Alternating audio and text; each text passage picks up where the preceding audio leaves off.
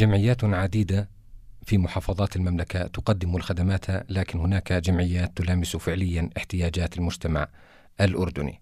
بودكاست جمعية السيدات الطفيلة الخيرية. يأتي هذا التسجيل بدعم مالي من الوكالة الإسبانية للتعاون الإنمائي الدولي والاتحاد الأوروبي.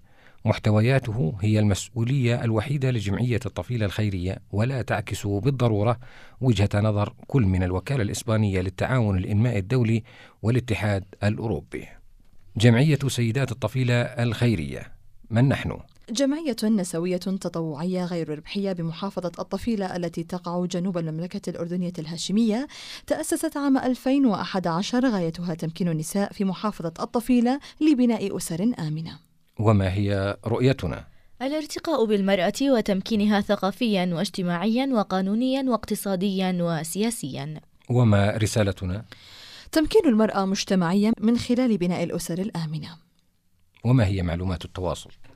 الموقع الأردن محافظة الطفيلة مقابل مجمع السفريات الخارجي هاتف 077 577 2420 قناة اليوتيوب جمعية سيدات الطفيلة الخيرية.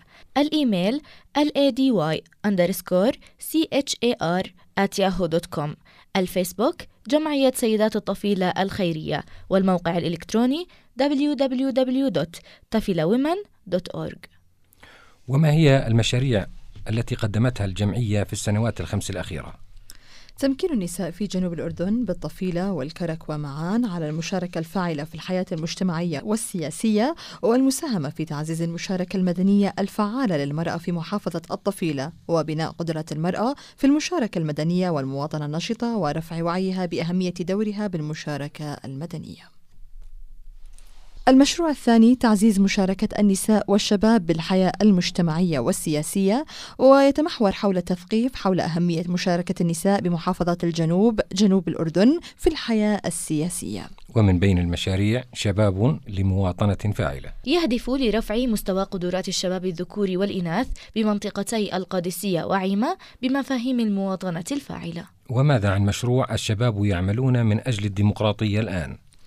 تعزيز دور الشباب للمشاركة في الحياة السياسية وتعزيز قيم المواطنة لديهم من خلال بناء قدراتهم في مجال التربية المدنية حول قضايا سياسية. وماذا بخصوص مشروع نادي الطفل؟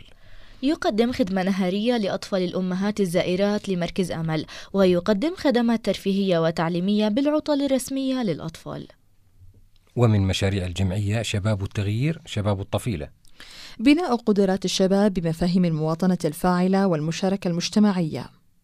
ومن المشاريع أيضا تعزيز المشاركة الشاملة والمساهمة الفاعلة للنساء في المجال السياسي. الدعوة للتواصل من أجل أسرة سعيدة بمشروع تواصل لسعادة الأسرة.